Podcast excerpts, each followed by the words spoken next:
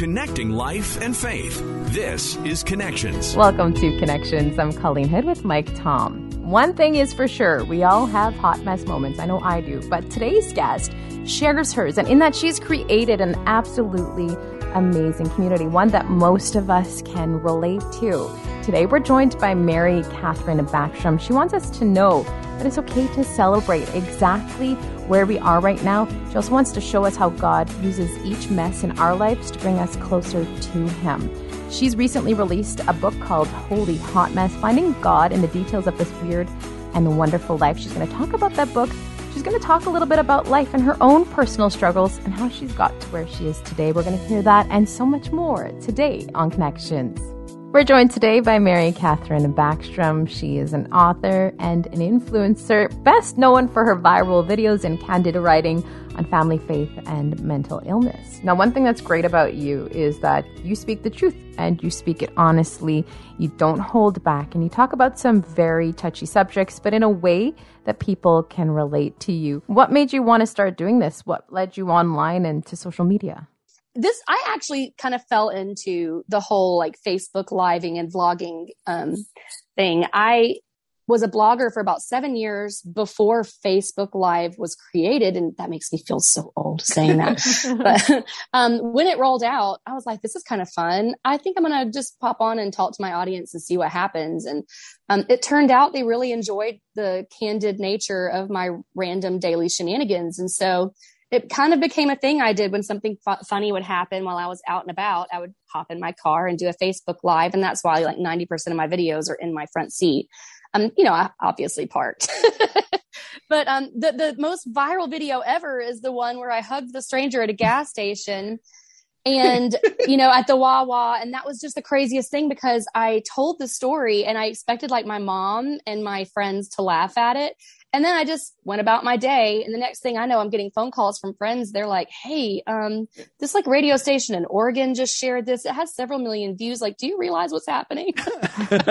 now that video for folks that haven't seen it, a gentleman washed your car windows. You were so mm-hmm. grateful. It was around Christmas. You went up and yep. hugged him.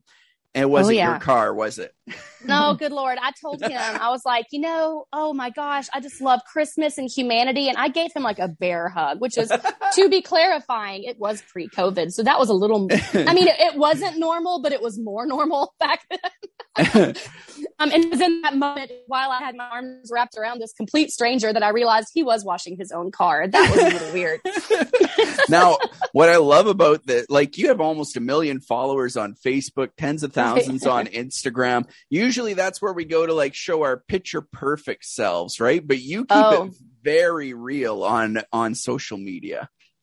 I have to. Um, for one, I'm a very bad actor. I tried. Um, yeah, I did. I really, I wanted to be like an actress and I, I went and tried out for all the plays in college and they told me it was not my gift. so so the good news is that left me having to be authentic and um, I cannot play roles and my life is messy. And that's kind of the message that I bring, I think, to social media is that um, it's okay to share your rough around the edges stories. Actually, I think it's like what people prefer. We're all looking for a space where we can kind of um, take off the emotional Spanx and be ourselves. emotional Spanx. That's great. A lot of people do love you though because you are extremely relatable, whether it be, you know, hugging the, the man in the oh, gas station Lord. or any of the other stories that you've shared on there.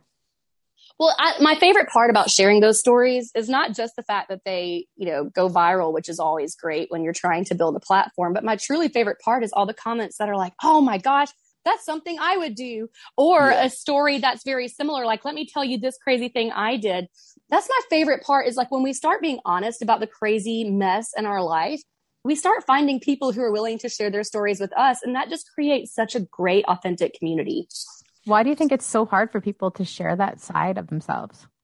I think that social media has really played into that. Um, I think that, you know, over time, what we've started to see are um, our friends' highlight reels and people that we used to not stay in contact with, you know, friends from school that like those relationships, you know, two decades ago would just have faded over time and you would not have caught up with them. But now you see every single person that you've ever known and their life looks like it's just so perfect because who, when they're like curled up in the fetal position in bed having a bout with depression, is going to be like, you know what I should do today is share with Facebook how bad things are.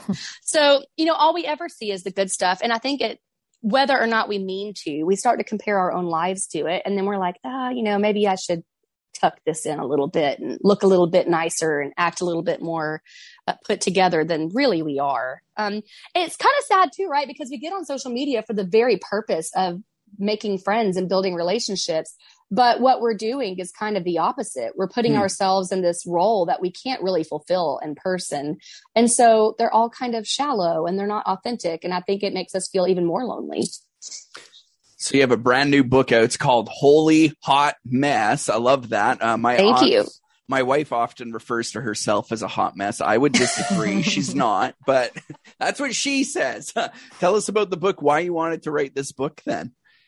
Well, it's it's a similar kind of vein of um, I'm really trying to push people towards that authentic place where community is made, um, but more so um, in the Christian faith. I feel like even more there's like this level of this burden of I need to act put together. I need to have my life right. Um, growing up in the church, I always felt like I did kind of have to zip myself up into this neat, unoriginal suit to like play a good role and be the good Christian girl. And um, I'm not saying that mess is like a great thing, you know, but we do have to share it in order to have authentic relationships. And so I started kind of brainstorming, like when I had the opportunity to write a book, I'm like, what one thing would I like to share with the world about myself and about my faith? And I think the coolest thing that I've discovered over all of these years is that when I thought my life was messiest and like maybe God wasn't in it is when he was working the most. It's like there's a construction site. We are the construction site and we assume that no work is being done. That's not the case. Uh, the most work I've ever seen, like looking back on my life, is when things were so dang messy that I just couldn't see a way out of it. And so that's the vein of the book, as I'm telling people, hey, God's in the details of all the weird stuff that's happening with us. So let's keep talking about it. Yeah, I like that because so often we feel, for one, like we already talked about, we can't share our real selves with others, with friends. But then even more, we feel like we can't come to God as our real selves. We're too messy for God, we tell ourselves, right? Oh, and like how sad is that? We really underestimate the power of grace. Like there would be no need for grace if there wasn't mess. And so it's like we we buy into all of it. We're like, "Yes, I need the grace. I love Jesus. All of this is so good."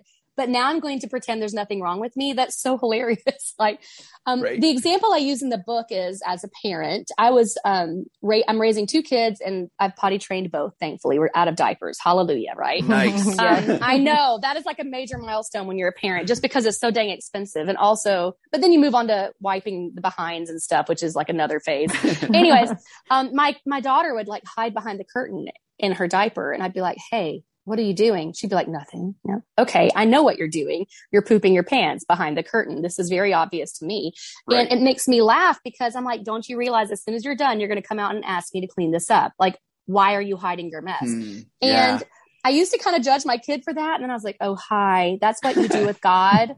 Um, like God totally sees you like behind the curtain with your mess, like you're not tricking him. And then when things get really bad, you're like, Hey God, will you help me clean this up? And he's like, Yeah, I've been watching you behind the curtain this whole time. I don't know why you felt like you that. had to hide this from me. That's great. God sees you behind the curtain pooping your pants. Yeah. he know, look, he knows your mess very well. There's no sense in hiding it. now that you've been able to share your mess with the world, yes. what kind of response have you had and the ability to share your mess and your faith? Mostly very positive. Um, and that has been very affirming for me. You know, when I wrote the book, I kind of poured my heart into it because um, I got the book deal. And then as soon as I sat down to start writing, the pandemic hit. And it was this weird time where all I had was um, me and this computer and a whole bunch of thoughts. And so I decided to just like write more candidly than I've ever written before. And I felt fine with that until the book released. And then I was like, oh, wow, I feel very naked and exposed right now. I put my whole self out there. We'll see what happens. Um, but it was very affirming because the messages I got in return were, you know, thank you so much for normalizing conversations about mental illness and marriage struggles and things that most people just aren't willing to bring forth. And um, it, it, really affirmed that this was the right thing to do to kind of lead this charge of, hey, y'all, let's be honest about the mess. Because for one, um, when we share it, then we can also share what God's doing in it. And like, let's not hide what God's doing in our lives because it's cool. Yeah, exactly. Right. I like how you split the book up into three parts. Part one, you are messy, kind of what we've been talking about, like our yeah. identity and parenting. But then part two, they are all a mess, love and friendship. Tell us uh, about that section and what that's about well, my personality is I tend to have a whole lot more grace um, for others than for myself. But I feel like we all hmm. kind of we go one way or the other. We're either very hard on ourselves and easy on others, or we're hard on others and we're easy on ourselves. But either way, grace should always be extended to both, both ourselves and other people. And they're two different learning paths. It's hard to learn to love yourself. And once you get there, it's also hard to learn to love others. But the mess exists both in yourself personally and in relationships. And for us to actually thrive in our communities and thrive in true, authentic relationships, we have to address that stuff. And so I talk a lot about grace chips in my marriage. Um, you know, a healthy relationship should pass grace chips back and forth. Um, I, you know, my husband's tired in the morning and the kids need a parent. So I'm like, all right, I'm going to get up and handle this and give my husband a grace chip today. And then later in the afternoon, I tell him, Hey, I'm done. I cannot like do one more thing today. Will you step in and kind of take the lead? And he gives that grace chip back to me. And so for me, a healthy relationship, it's acknowledging mess, but you're handing grace back and forth between one another. And as long as that's in balance, and that's such good stuff. That's where the good stuff is. You're basically saying don't give in to the mess, but embrace who you are.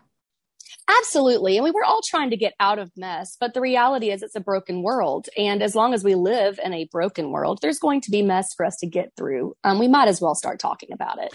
Yeah. And what a great reminder. Like, we don't know what other people are dealing with, right? And they might anger right. us about something small or something right. big but we don't know what's going on in their life and how we respond to those situations. It could be the first glimpse of grace they get, maybe. Oh, I love that you said that. I get a lot of um, comments on Facebook, and they're like, "How do you, as a person of faith, um, you know, what what is your approach with all of these like hundreds of thousands of people that are asking you questions?"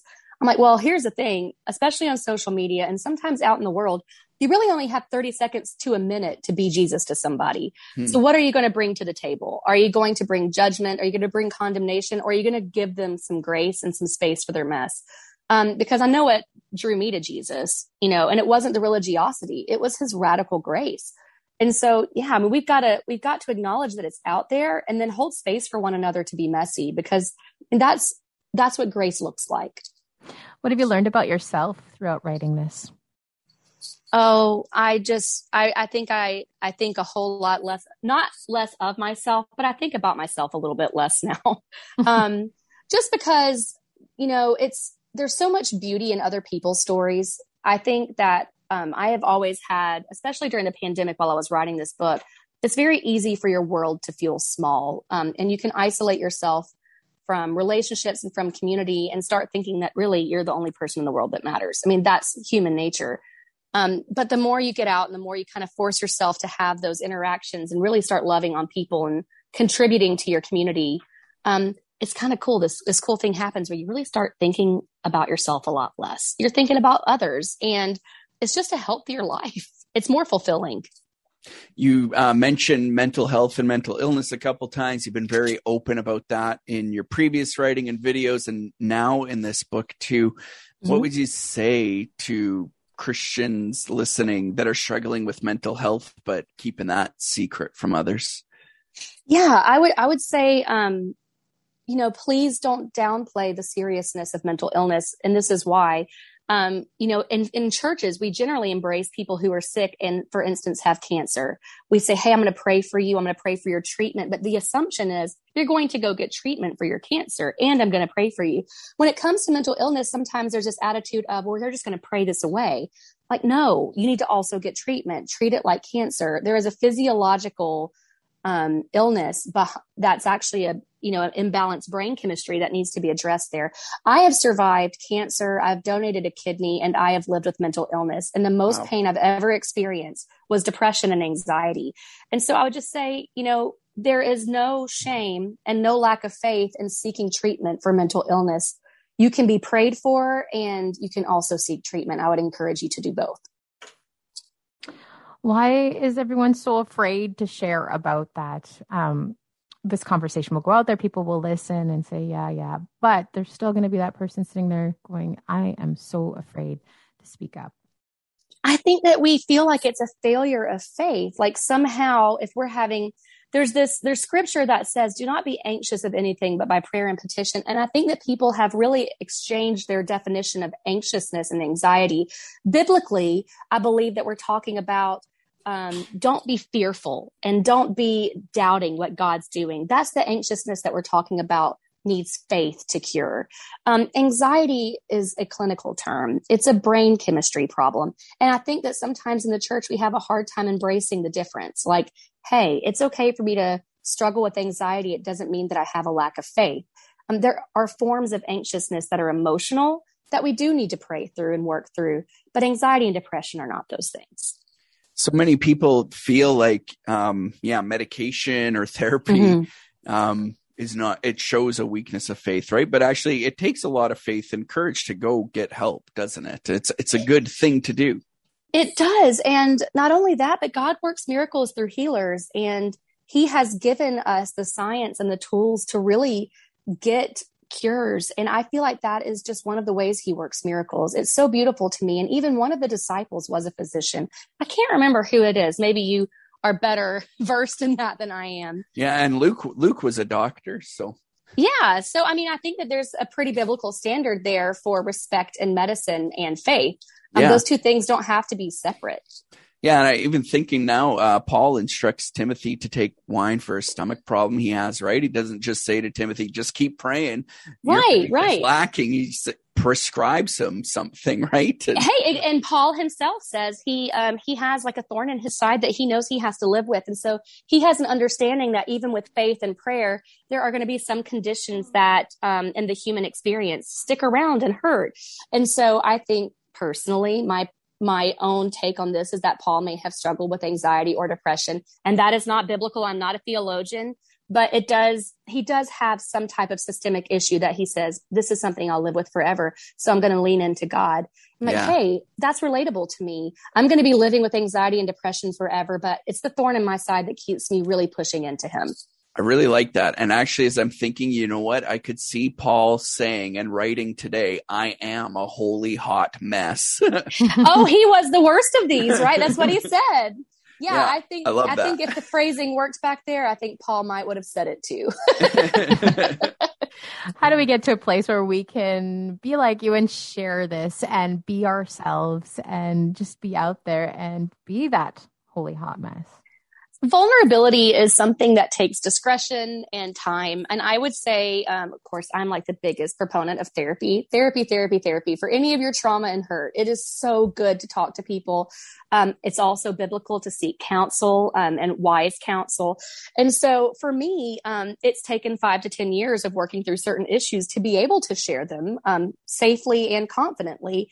And so you, you kind of have to figure out like what's safe for me to share. Where am I? Where is my confidence right now? Do I feel vulnerable when I put this out there or do I feel empowered? Um, and start with what feels empowering. Share the, share that mess. Make people feel less alone with that mess. Um, but it is your story. You get to own it and decide when to share it. Who are you hoping to reach with this book? Um, honestly, I think what my ideal audience would be, and I think these are the people that are grabbing it, are people who love Jesus um, or are curious about Christianity, but maybe feel out of place in the corporate church. Um, maybe have a little bit of church hurt, maybe come to the table limping a little bit. Um, those are my people. And I do talk in, in the book about how it's so important for us to remain plugged in with the corporate church. But I, you know, I do also acknowledge that there's a lot of hurt with people who are raised sometimes in, in that environment. And so that's my group. Those are the folks that need to come and read the book. The ones that are like, Hey, I love Jesus, but like, where do I fit in here? Holy Hot Mess is out now. I can't wait to read this. I think I can't wait to read it with my wife. Uh, sounds like a great book to read together and laugh and learn. Uh, can buy it anywhere. Tell us how we can stay up to date with you though and follow along and laugh along yeah. with you and, and learn with you. Well, I would, yeah, y'all come over here and, and also share your experiences and teach me. I am on Facebook. All you have to do is really type in my name, Mary Catherine Backstrom and I my page is the one with the blue check. So don't go to the, one of the weird pages where they're giving away millions of dollars. I promise that's not me. if you uh, go there now at the page with the blue check, you can read all about butt hands and what that is. You're not going to regret it. oh my gosh, parenting is its own hot mess. that it is. Thank you so much for joining us today. It was my absolute pleasure. Thank you for having me. Yeah, looking forward to having you on again sometime. Thank you so much, MK. Thank you. And thank you so much for listening today. Don't forget to subscribe. We'll talk to you again on Connections.